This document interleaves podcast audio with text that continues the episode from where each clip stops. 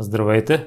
Днес ще ви срещна с Слави Несторов, любител алпинист, изкачил три континентални първенци – Еверест, Килиманджаро и Аконкагуа. Същевременно с това, Слави заема отговорна длъжност в голяма американска компания в сферата на медицината. Ако имате интересна история и желаете да я споделите, свържете се с мен и следващият гост на подкаста може да сте вие. За всякакви мнения, критики, препоръки – Можете да ми пишете във Facebook страницата Непримиримите подкаст.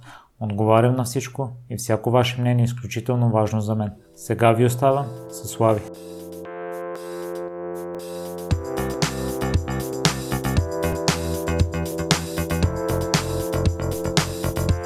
Здравей, Слави, благодаря много за приятелта покана.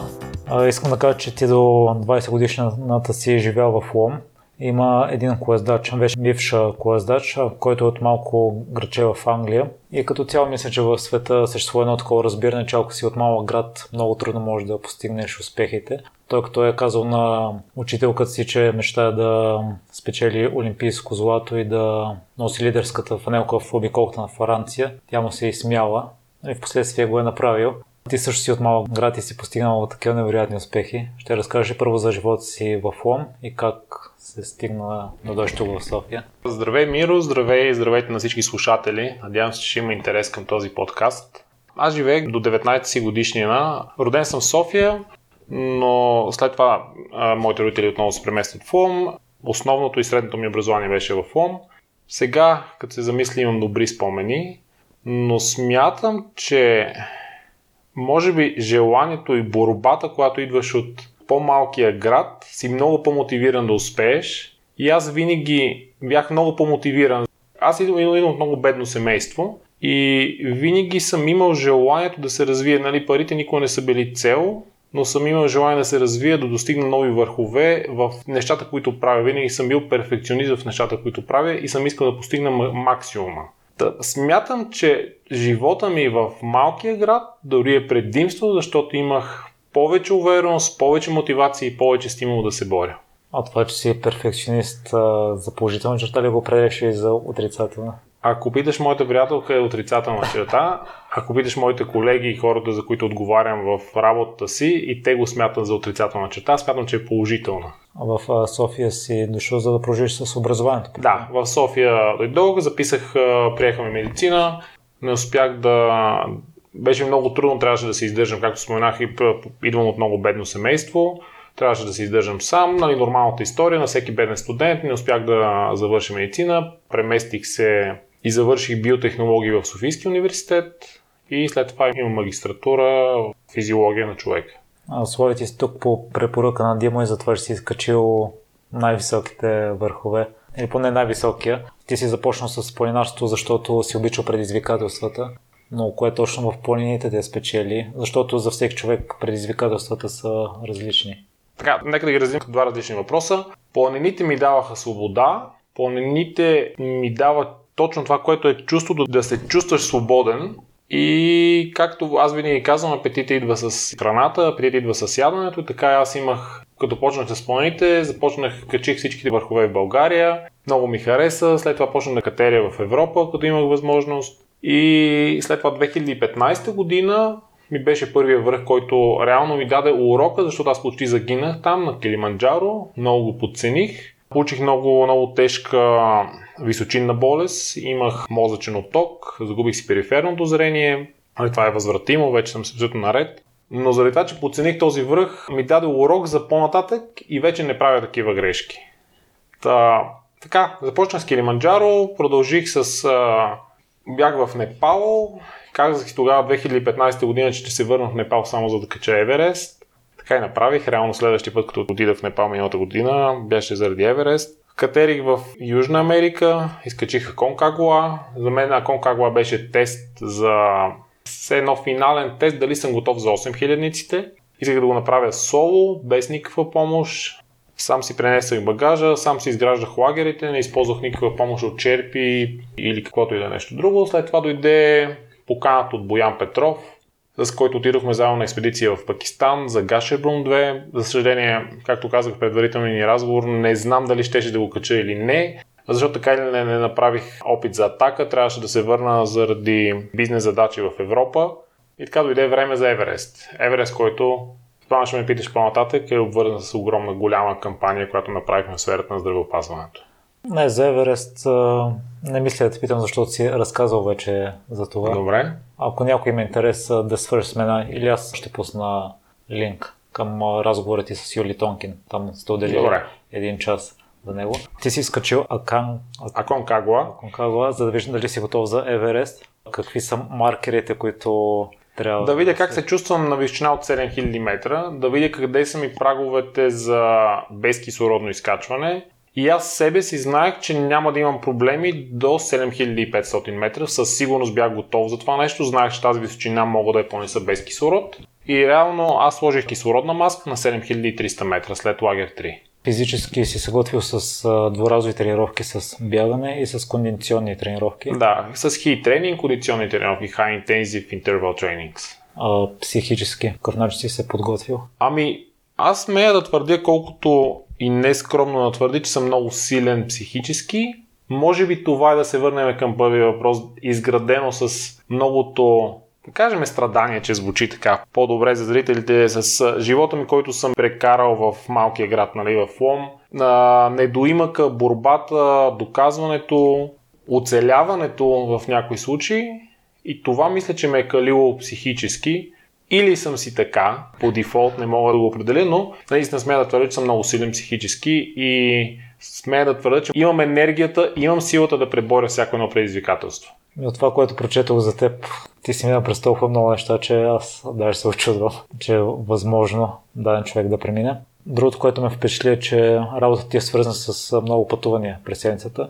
И въпреки това не си пропускал нито една тренировка, особено преди Еверест, тренирал си дворазово, Да. както споменахме. По какъв начин са протичали дните ти тогава? Ами, събуждах се в 5 часа, независимо ли съм си легнал, легнал вечерта в 9, 10, в 11, 12 или в 1. Аз ставах в 5 часа, трябваше да направя между 15 и 20 км, когато бях в България. Това означаваше качване до Черни връх, с или без тежест, като максимално стигнах до 25 кг. 25 кг раница, дори за мен, който съм 100 и няколко килограма, е много тежка. Много ми изтощаваше. Само за една отсечка за планинарите, ако някой слуша, отсечката, която е качването на лалето, която обикновено взимам за около 15-16 минути, с 25 кг раница през зимата я взимах за час и 10. А има ли някои сутрини, в които си казваш, не мога да го направя това, уморен съм? Не, не е имало такава сутрин. Не мога да си го помисля. Не... Имало е су- сутрин, когато съм се чувствал много зле, когато тренировката не се е получавало, но има една зала, която тренираме заедно с Димо и там е написано по-добре лоша тренировка, отколкото никаква тренировка. И това винаги ми е било мото. По-добре да изляза, да направя каквото мога да направя, да дам най-доброто от себе си сега, но да не си остана в леглото или да не, да не пропусна тренировката. Кой смяташ за най-трудния връх, който си изкачвал? Еверест. Еверест беше, освен че е най-високият връх, е и най-високото предизвикателство, или така да кажем най-трудното предизвикателство, което аз съм минавал. При мен аз винаги търся повече, по-трудно. Някои хора ми казват, че съм адреналин джънки, може би е така, не знам, но винаги, когато се прибирам от експедиция и близките ми приятели казват, и сега беше по-голямо страдание, аз казвам да. И сега беше по-голямо страдание. Еверест беше, колкото много често съм казвал в интервюта и при Юли, трябваше да победя себе си хиляди пъти, за да мога да изкача върха. Трябваше да изкача собствените си върхове, да победя собственото си самочувствие, его и дълбоко душевно да се победя, за да мога да изкача Еверест. Да мога да се справя с болестта и с обкръжаващата среда около мен, с която е много неблагоприятна. Много е студено, разреден е въздуха. Всички тези неща трябваше да достатъчно силен, за да не се пречупя. Между другото съм имал чувство, когато планината почва да ме чупи и това беше на Конкагуа, защото беше нови, обикновено новите неща ни чупят живот. Когато имаш нещо ново и не знаеш как да реагираш, те започват лека по лека да сломяват.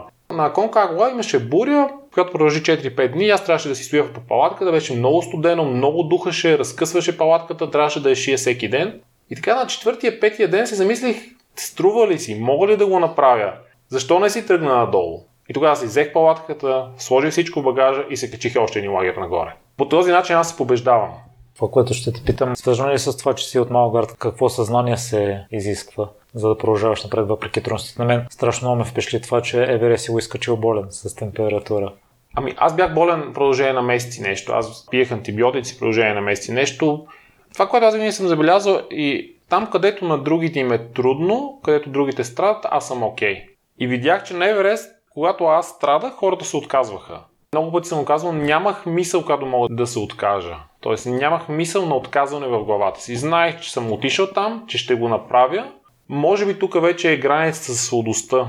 Има една много тънка граница между безразсъдност и храброст. И всеки сам трябва да прецени коя е половината, къде е храбростта и къде е безразсъдността.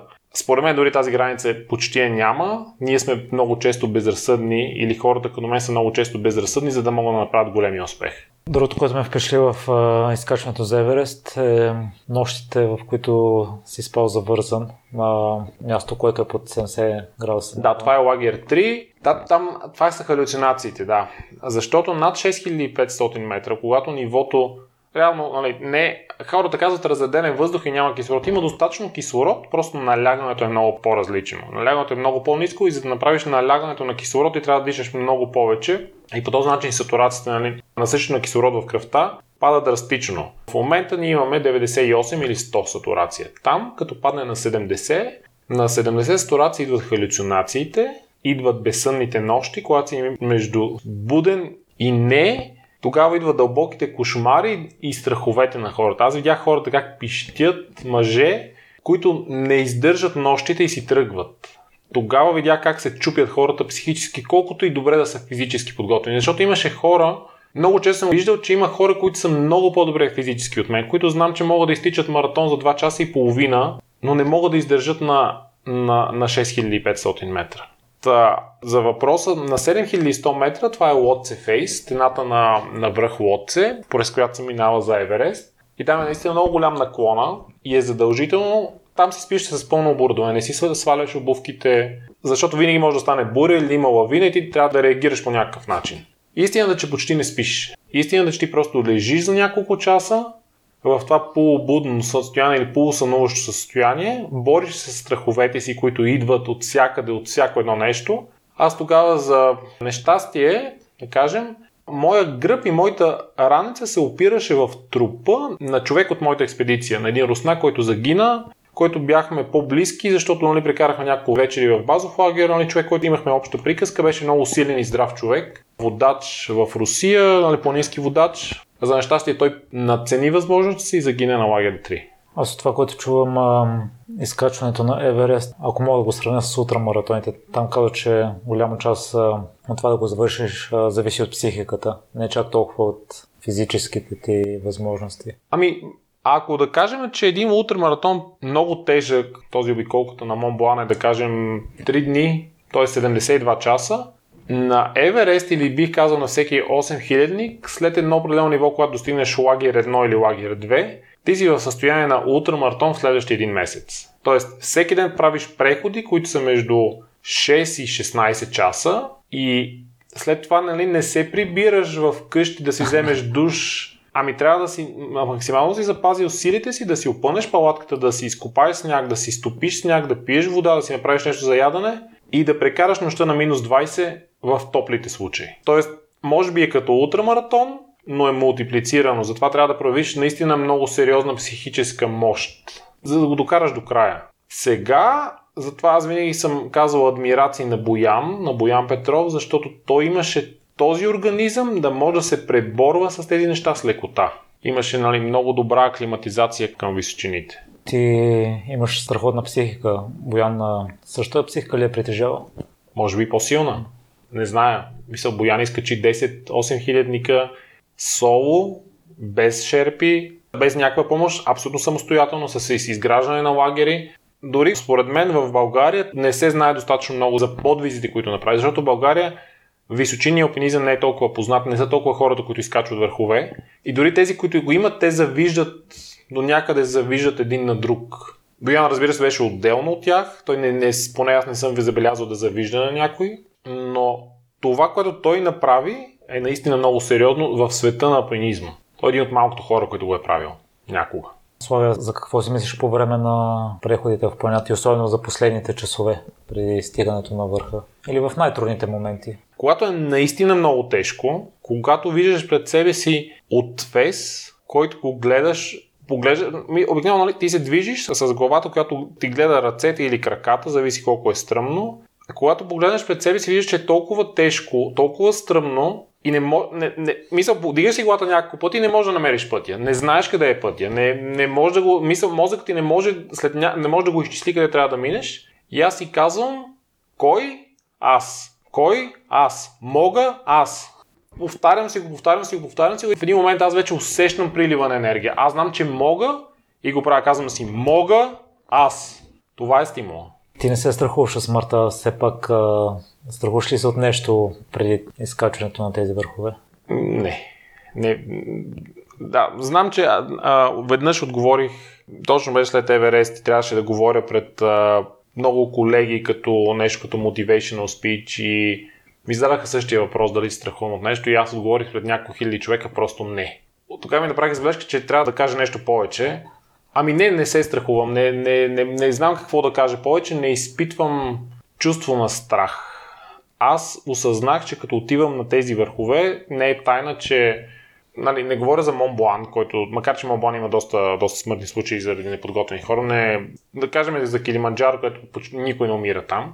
Но като отиваш на Еверест, все още смъртността е 10%. Като отидеш на К2, което е 28% смъртност, ти трябва да си наясно, че всяка една крачка може да ти е последна. Трябва да си наясно, че смъртта е там, както се казва, дебне на всеки ъгъл.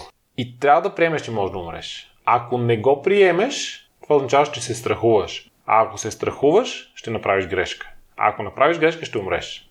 Слави, на нещо интересно да разбера какви са разликите между различните върхове. Ако мога да, да ги сепарирам за мен, в момента са Еверест и другите, защото Еверест е, освен че най-високият връх над 8000 метра, което е, за мен няма връх над 8000 метра, който да е лесен. Не говоря за алпинистите, които покоряват а, огромни отвесни стени. Това е абсолютно различен спорт от а, това нещо, което аз правя, което ме влече. Но всеки връх си има своя чар, своята трудност, своите предизвикателства и както казах в началото, не бива да бъде подценяван по никакъв начин. В Еверест много често се налагало да изолираш негативните мисли. По какъв начин си го правил? Ами, в един момент ми беше много трудно да ги изолирам.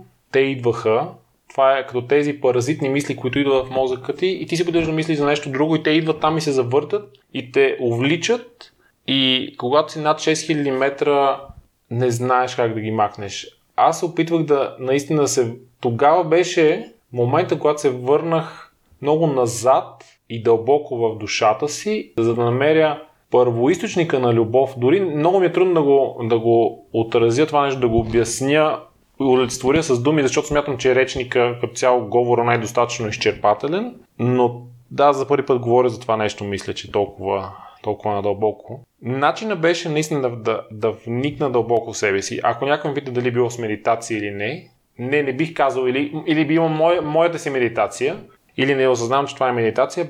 Да, отговор е да вникна дълбоко в себе си, да открия любовта, защото смятам, че всеки от нас носи определен заряд на любов, малко или повече. Говоря за тази светска, за за алтруизма, който ние имаме към всички останали, към всичко останало към света.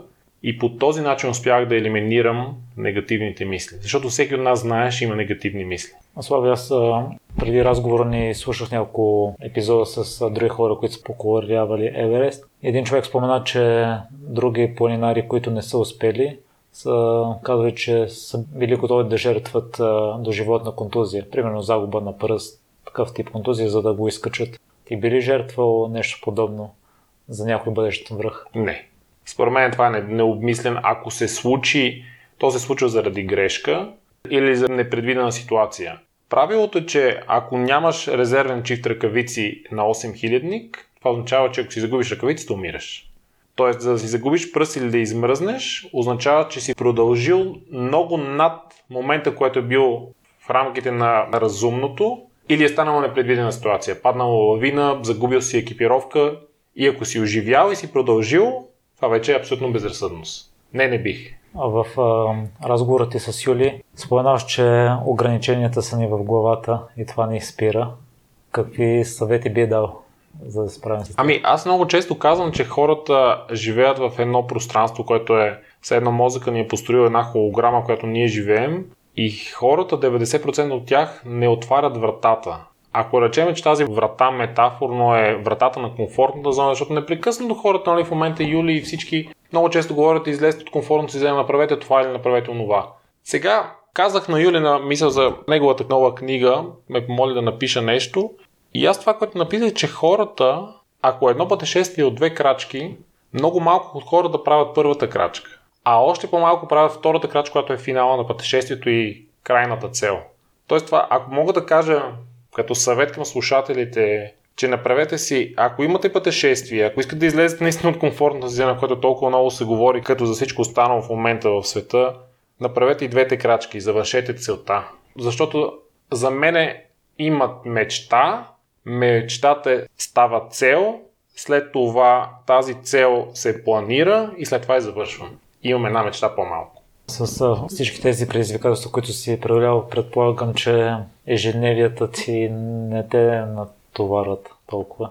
Ужасно ме натоварват. Как предполагам си прочел или както ако зрителите някой е слушал или знае повече за мен, работа ми е доста динамична. Бизнесът, с който се занимавам за компанията, за която работя е сферата на медицината, отговарям за 25 държави, което означава, че пътувам в тези 25 държави непрекъснато. Както много пъти съм казал, правя 6-8 полета седмично и това е много динамично и много изтощаващо. И тук е момента да вметна, че планината и тренировките не ме натоварват. Те ми дават свободата да бъда там, където искам, защото аз много често не искам да съм там, където съм. И когато имам тази свобода, аз презареждам и си почивам. Кое смяташ за най-голямото предизвикателство, което се преодолява?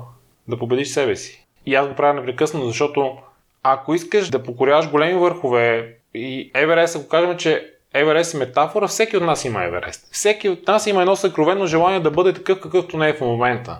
И той може да го достигне лесно, ако победи себе си. Всеки от нас, ако преодолее паразитите, които ни заобикалят, наскоро говорих с много близък до мен човек, който иска да успее, иска да направи успешен бизнес, иска да направи това, иска да направи друго, което да, да се усъвършенства казвайки ми докато си скролва Facebook апликацията. И аз казах, ако продължаваш с тези паразити около теб, никога няма да достигнеш до същността.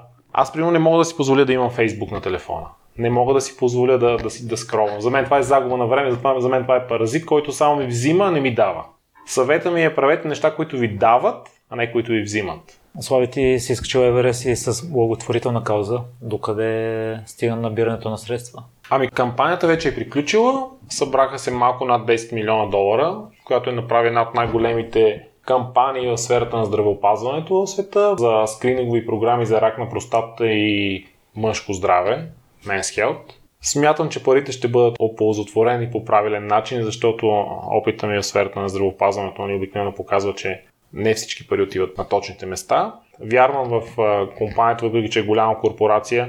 Нека да бъдем честни, аз зная, че работейки за голяма компания и голяма корпорация, корпоративният бизнес го прави това нещо за реклама. Аз бях рекламното лице. Аз бях съгласен да бъда рекламното лице и да дам. Знам, че звучи много силно да жертвам живота си, защото имаш такива моменти, когато знаех, че ще стигне от това нещо. Но когато знаеш, че имаш принос към световното здравеопазване, колкото и да е малък, се чувстваш полезен. Смятам, че ние хората вътрешно в себе си, когато се чувстваме полезни, ние се чувстваме удовлетворение, когато се чувстваме удовлетворени, се чувстваме щастливи. Славия, аз не успях да намеря информация за участието по ултрамаратоните. Ще разкажеш ли примерно за най-трудното състезание, което си има? Колкото и странно, че мисля, че така, което ми изникна на първо в, в главата като много страдание, беше не ултрамаратона, ами маратона на Панчарево, обиколката на Панчарево, която аз пътувах някъде, прибрах след няколко полета, бях решил, че ще участвам за като тест за Витоша 100 и беше много кално времето и 30 км всеки един метър беше, беше някакво страдание. Мисъл, хлъзгах се, падах, ставах и вътре в главата си знаех, че няма да се откажа. И мои приятели ме чакаха на 30 км с топла планичка, сварен, прясно приготвен боб. И тогава спрях. И тогава спрях, но тези 30 км всеки един метър беше страдание. Това беше, може би, най-трудно ми части. Просто е така, това ми изниква в момента в главата. А защо си спрял? Ами, защото загубих много време, реших, че няма смисъл, много, много валеше, те ме разобедиха. Та така. То това ми е мисля, че е единственото такова спиране и отказване и така нататък. Е друго, което много ме грава в теб, е, че си толкова фокусиран, освен на това, че не вършиш паразитни неща, по какъв друг начин запазваш фокуса си? Ами, пак тук, нека да спомня сутрешни тренировки. Реално, аз взимам максимума в сутрешните си тренировки. Примерно сутринта, в момента не правя нещо много, правя сутрин 4 или 6 км, изкачвам от живея в планината, в подножието на планината и правя 6 км отсечки, т.е. 3 км с 500 метра денивилация, която ми отнема между 35 и 45 минути. И това, освен че тренирам, избистрям си мозъка, нареждам си плана за деня, Тоест, бих благодарил на Господ, че ме е надарил с, с памет. Аз така че никога нищо не записвам, всичко си го записвам в себе си, никога не водя бележки. Да, имам много добра памет. И така си правя плана за деня, плана за седмицата и плана за следващото събитие. Тоест, използвам максимума на фокусиране в сутрешните си тренировки. Открил съм за себе си, че когато пулса ми е между 140 и 150, съм в фаза, която нямам паразитни мисли и мога да се съсредоточа в нещата, които са ми в бъдещето. А тъй като сме, че тренировките като цяло са изтощителни, това влия ли негативно на работата ти? В някои случаи да. В някои случаи да. В някои случаи след това се чувствам уморен, недостатъчно адекватен да взема важни решения. И когато не съм достатъчно адекватен да взема важни решения, просто не ги взимам. Изчаквам следващия ден или по-удобен момент. Не правя прибързано взимане на решение или когато не съм достатъчно сигурен. В моята позиция отговаряш за над 2000 човека и за огромен ресурс от хора, текучество на пари и власт, нали казвам на български власт. Знам, че звучи грубо като дума, но ако направиш една грешка, може да пострадат интересите на компанията и могат да пострадат интересите на много хора. Тоест много хора са въвлечени и аз не мога да си позволя да го направя. Не мога да си позволя да направя грешка и не я правя. Има ли случай, в който е трябвало да вземеш решение на момента, но ти си бил изморен и такова състояние, в което да. не е било желателно? Има, имаше такива случаи доста, покри подготовка за Еверест, защото ми се струпа доста тренировки с доста пътуване. Спомням си много добре миналата година, март месец, направих 28 дни от 31 извън България, които исках да, все едно да, тези два месеца, които ще отсъствам, да ги, да, ги, да ги взема предварително, да направя всичко необходимо, да, да не се почувства липсата ми в региона. И тогава трябваше да взема решение. Тогава така се случваше да се налага да взимам импулсивни решения. Никога не направих такова. Не мога да си опозоля мозъка ми, не може да, да си позволи да го направи. Той ме пази от мен самия. Слави, обикновено завършвам с а, два въпроса и при това питам госта къде слушателите могат да се свържат с него. Отдаш ли да ти, го, да ти го задам при положение, че нямаш месенджер? Аз имам месенджер, както казах, имам месенджер, имам месенджер на телефона, но да, просто не си проверявам съобщенията много редовно. Не съм, смятам, че ако някой има нещо важно, че хората ще ме потърсят по телефона. И не обичам съобщенията от рода как си, браво, успех или колко беше студено. Благодаря, че не, наистина ти благодаря, че не ми зададе въпроса беше ли студено това е може би 90% на хората си, си мислят, че нали, щом не е било студено или е било студено, това е нали, най-важното нещо за Еверест. Та, просто такива въпроси не ги, не ги отразявам, блокирам или не отговарям на реквест. Ако някой иска да се свържи с теб, какво е препоръчително? Да ми напише, да, може да, да. Изненадаме с този въпрос. Месенджер е достатъчно добър вариант. Някаква препоръка да не те поздравяват? Не, не, месенджер е достатъчно добър вариант. Ако някой иска съвет или нещо от мен, месенджер е достатъчно добър вариант. А Слави, в... Просто не, не обещавам, че ще отговоря в рамките на деня. А Слави, в какво си се е провалял? Големи провали или малки провали? Като цяло. Последният провал беше сега с Димо. Исках да се подготвя за един фитнес челендж, който беше в компанията трябваше да има една голяма промяна в как изглеждаме. Имаше глобален фитнес челендж, който беше за над 200 000 човека в целия свят за моята компания, който стартираше края на октомври завършваше края на януари. И тогава с Димон доста потренирахме много целенасочено, но в същия момент аз си купих къща, мечтаната къща, не можех да посветя достатъчно време и не можех да следя, може би, достатъчно добре диетата си и пътуванията си. И накрая вече на челенджа осъзнавахме, че аз почти не се промених. Станах по-силен, по-издръжлив в някои упражнения, но физически не се промених. И го смятам като провал. Това е последният провал. Иначе за голям генерален провал мога смело да потвърдя, че последните 6-7 години от живота си нямам такъв. Да, щастлив съм да кажа, че не, поне нищо не, не ми излиза в момента.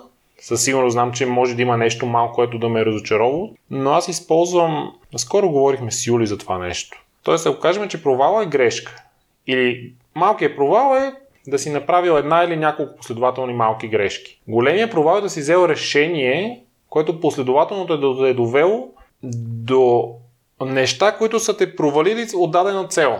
Ами аз използвам като направя малка грешка, да анализирам грешката и да не я приемам за такава. Винаги приемам, че решението, което взимам, то е най-правилното за сегашния момент. Тоест, винаги като взимам решение, важно решение, не дали ще пия вода или не, за мен е най-важно да имаш информиран избор. Тоест да направиш това решение на база на информация, да се събра достатъчно информация. И това ти помага да вземеш в даден момент най-доброто за сега решение. И ако направя грешка, аз я анализирам, за да не се повтаря. Защото не мога да си позволя да имам повтарящи се грешки, те ще ме завлекат надолу. Това ми е нещо като майндсет, нещо, което ме води в живота последните години. Защото всеки от нас е правил грешки, малко или повече. Ние сме тук и сега, благодарение на решенията, грешките и успехите и неуспехите, които сме имали назад. Тоест, ако ние сме добре успяващи и щастливи сега, това означава, че в миналото последователно сме си подредили добре живота. Според мен щастието и успеха не идват от днес за утре. За мен те винаги са идвали благодарение на много работа, наистина на много труд и много посвещение и много жертво готовност да го направиш. За мен няма лесен успех, няма безплатен обяд. Слави, сега сетих, ви с Дим участвате в едно друго състезание. Brutus да, Brutus Run. А ще разкажеш ли за него? Ами Brutus Run наистина много ми хареса. Много бях щастлив, че го направихме заедно с Димо.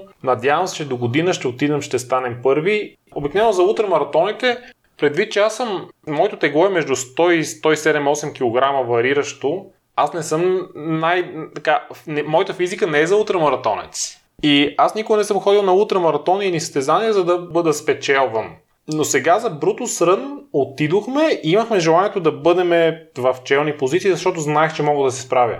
Формата на състезанието много ми харесва. Бедствието в калта, носенето на дървета, копането на као, копането на земя, скачането с чували, всичко това нещо много ми хареса и би казал, че това вече стана моето любимо състезание бих участвал и, в, и следващите години. Тъй като си говорихме преди разговор, че идеалното тегло на един човек, който трябва да изкачи Еверест е около 70 кг, за утре маратоните също е предимство, ако си лек. Ти защо не свалиш още няколко килограма? Аз не мога. Имам сериозен метаболитен проблем. Метаболизмът в покой е много бавен. Това значи повечето зрители знаят какво е метаболизъм в покой, но и това са калориите, които сте минимално нужни за да съществуваш. Моя метаболизъм в покой, аз мога спокойно да съществувам с 5-600 калории на ден. Аз всяка седмица, такава ми е да кажем, диетата и хранителния план, всяка седмица правя 36 часа фастинг, с който все едно пречиствам тялото си. Пречиствам се от натрупана и натрупана храна. Та, забелязах, че аз мога да направя и 48 часа и 72 часа. Метаболизъм в покой е много нисък и за мен е калорийният прием, прием почти няма никакво значение. Аз мога да съм на много ниски калории. Сега с Димо, като бяхме на нали, по-стриктен хранителен план, се видя, че дори аз на 1500 калории с много тежки тренировки, които енергоразхода трябва да ми е около 5-6 хиляди калории, аз с 1500 калории съм абсолютно окей. Okay. Тоест, миналата година тръгнах за Еверест на, на 100 или 101 кг имах по-малко от 10% телесни мазнини. И като постигнах това тегло с наистина много лишение, много трудност и много, много ми беше тежко. Обикновено теглото ми през последните години е 105-6 кг. Като на това тегло, ако, нали, ако хората, които служат са, имат маратонци, на 107 кг направих маратона за 3 часа и 42 минути в Букурещ. Което според мен е добро време. Нали? За моите килограми е доста добро време. Периодите, в които гладуваш, психически ли е предизвикателството основно там? Вече не. Вече нямам никакъв проблем. Не усещаш никакъв глад? Не, не. Аз непрекъснато използвам нещата, които правя, не само за едно нещо. Гледам да съм много пълноценен, както казах, и в бизнеса си от повече от година имам предизвикателство да работя с много високо ниво хора, отговарящи за здравопазването в Израел. Тези хора са много високо интелигентни, мисля много образовани, знаещи 5-6 езика, много умни, с много шарп мозък, мисля много добре се изразяват. И аз видях, че когато вляза в кетоза, т.е. когато съм направил фастинг за повече от 36 часа, изчерпвам глюкоза и гликогена в тялото си, когато вляза в кетоза, мога да съм наистина на тяхното ниво. Много по-рязка и много по-плавно течаща ми мисълта. Тоест аз го използвам това в моя полза. А в такъв случай защо не преминеш на кето диета? Мислил ли си? Ами, пробвах. Септември месец, много често съм правил експерименти с себе си и с тялото си. Септември месец бях в кето, на кето диета. 40 дни бях на кето диета. И нещата, които мен ми харесват, драстично ми паднаха резултатите. В... Нямах никаква издръжливост. Имах сила да правя интензивна кондиционна тренировка, но не може да изтичам 5 км без да спра. Почна да се чувствам вял. Мозъкът ми от една страна работеше добре, но тялото ми не се чувстваше добре. И реших, че не е за мен. Като цяло, моят организъм не толерира въглехидратите, просто въглехидратите не ги толерирам и избягвам ги изцяло в диетата си, но не мога без въглехидрати. Не мога да направя дълга продължителна физическа натоварване, не може да качиш Еверест на кето диета. Или не мога да качиш черни връх на кето диета, според мен. Нали, аз се пробвах да качвам черни връх няколко пъти и така безуспешно се нали, за жало се върнах вкъщи, защото се чувствах много изморен. А Славия, с какво се гордееш най-много? Ами, аз съм много критичен към себе си и не съм сигурен дали се гордея, защото смятам винаги, че мога още. Изненадаме с този въпрос. Благодаря за него, ще се замисля. Сега бих отговорил, че предполагам, че хората си мислят, ти много се гордееш за Еверест. Еверест не би казал, ако гордостта е синоним на удовлетворение, значи се гордея. Чувствам се удовлетворен, че изпълних целта си. И много често се чувствам удовлетворен, че изпълнявам целите си, но да се гордея със себе си не бих казал. Как, като вътрешно разграничавам значението на думите. Последен въпрос. Тъй като съм чувал, че много хора скачат от една цел на следващата цел и не спират за момента да се насладят на това, което са направили. При теб има ли такъв момент да спреш за момент и да се насладиш на миналото? Ами аз съм явно като другите хора. Мисля, че не. Винаги след една цел идва и желание за нещо друго, за нещо по-голямо. Юли Тонкин е човек, който много често ме връща и ми казва, ако покориш и най-голямата точка в себе си, какво ще остане тогава? И аз му говоря, ми ще видя, нека да я покоря тогава. Нека да я покоря, ще видя какво е след това. Аз винаги желание за нещо повече. Това е моят двигател за напред и нагоре. А в дългосрочен план не смяташ ли, че това може да изиграе негативна роля в щастието ти? Или в живота ми? Разбира се. Към днешна дата. Има ли нещо, което смяташ за най-голямо предизвикателство? Или ами, си сигурен, относно, относно, ако говорим специфично за върховете, аз имам мечта да направя два 8 хилядника за под 24 часа. Искам нали, да има българин, който е направил това нещо. Искам аз да съм човек, който е направил за първи път в света два върха Еверест и Лоте за под 24 часа. Аз реално го бях планирал за тази година. Не знам дали ще стане другата година. Не знам дали ще успея да се подготвя и не знам, чисто финансово е доста скъпо. Тези върхове се правят със спонсорство. Мисъл, това е нещо, което ще струва над 70 000 евро, но знам, че ще го направя един ден. Тоест, като аз кажа един ден, това означава близките няколко години, не един ден в бъдещето. Знам, че много хора като кажат един ден, това е неопределен момент в бъдещето. За мен един ден означава близко, наистина близко бъдеще. Сега наистина като заветна цел за напред е просто да ще направя 7-те континентални първенци. Аз доколкото знам, Еверест се изкачва един-два месеца. Два месеца. В такъв случай как е възможно за, за по 24 часа?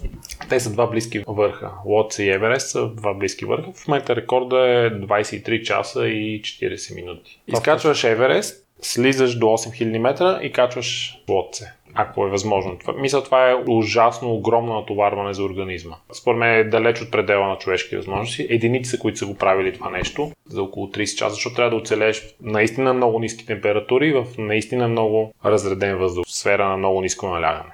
А това включва тези два месеца, които... Да, ти се подготви и се акливатизираш за това нещо и след това, като направиш атаката, изкачваш единия, слизаш до 8000 метра и тръгваш. След като не си спал, не си ял 5, 6, 7 дни, трябва да направиш още 48 часа в непрекъснато движение на минус 40. Наистина последен въпрос. Ти вътрешно си убеден, че като постигнеш най-високата цел, ще изникне още една. Да. Благодаря много за днешния разговор, Слави. И аз благодаря, благодаря за поканата, желая ти успех. Благодаря на теб още по-голям. Мерси. Благодаря, че слушахте целият епизод до край. Още веднъж, ако имате интересна история и желаете да я споделите, свържете се с мен и следващият гост на подкаста може да сте вие. За всякакви мнения, критики, препоръки, можете да ми пишете във Facebook страницата на Примеримите подкаст. Отговарям на всичко и всяко ваше мнение е изключително важно за мен. Лек и разкошен ден!